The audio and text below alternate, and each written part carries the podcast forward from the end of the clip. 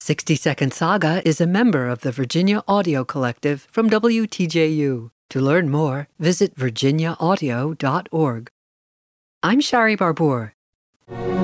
He rarely wore shoes, even in winter, and preferred to sleep outside. His raggedy clothes often included a coffee sack with holes for arms and legs, and a tin pan for a hat. The leather bag he always carried was filled with seeds he planted by streams, forests, and along roadways. For 50 years, this missionary was constantly on the move, planting and caring for apple trees, and teaching farmers how to tend to orchards and nurseries, all the while preaching good news fresh from heaven.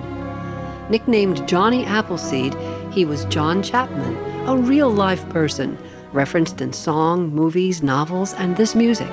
Johnny Appleseed by Hoagy Carmichael. I'm Shari Barbour with a 60 second saga.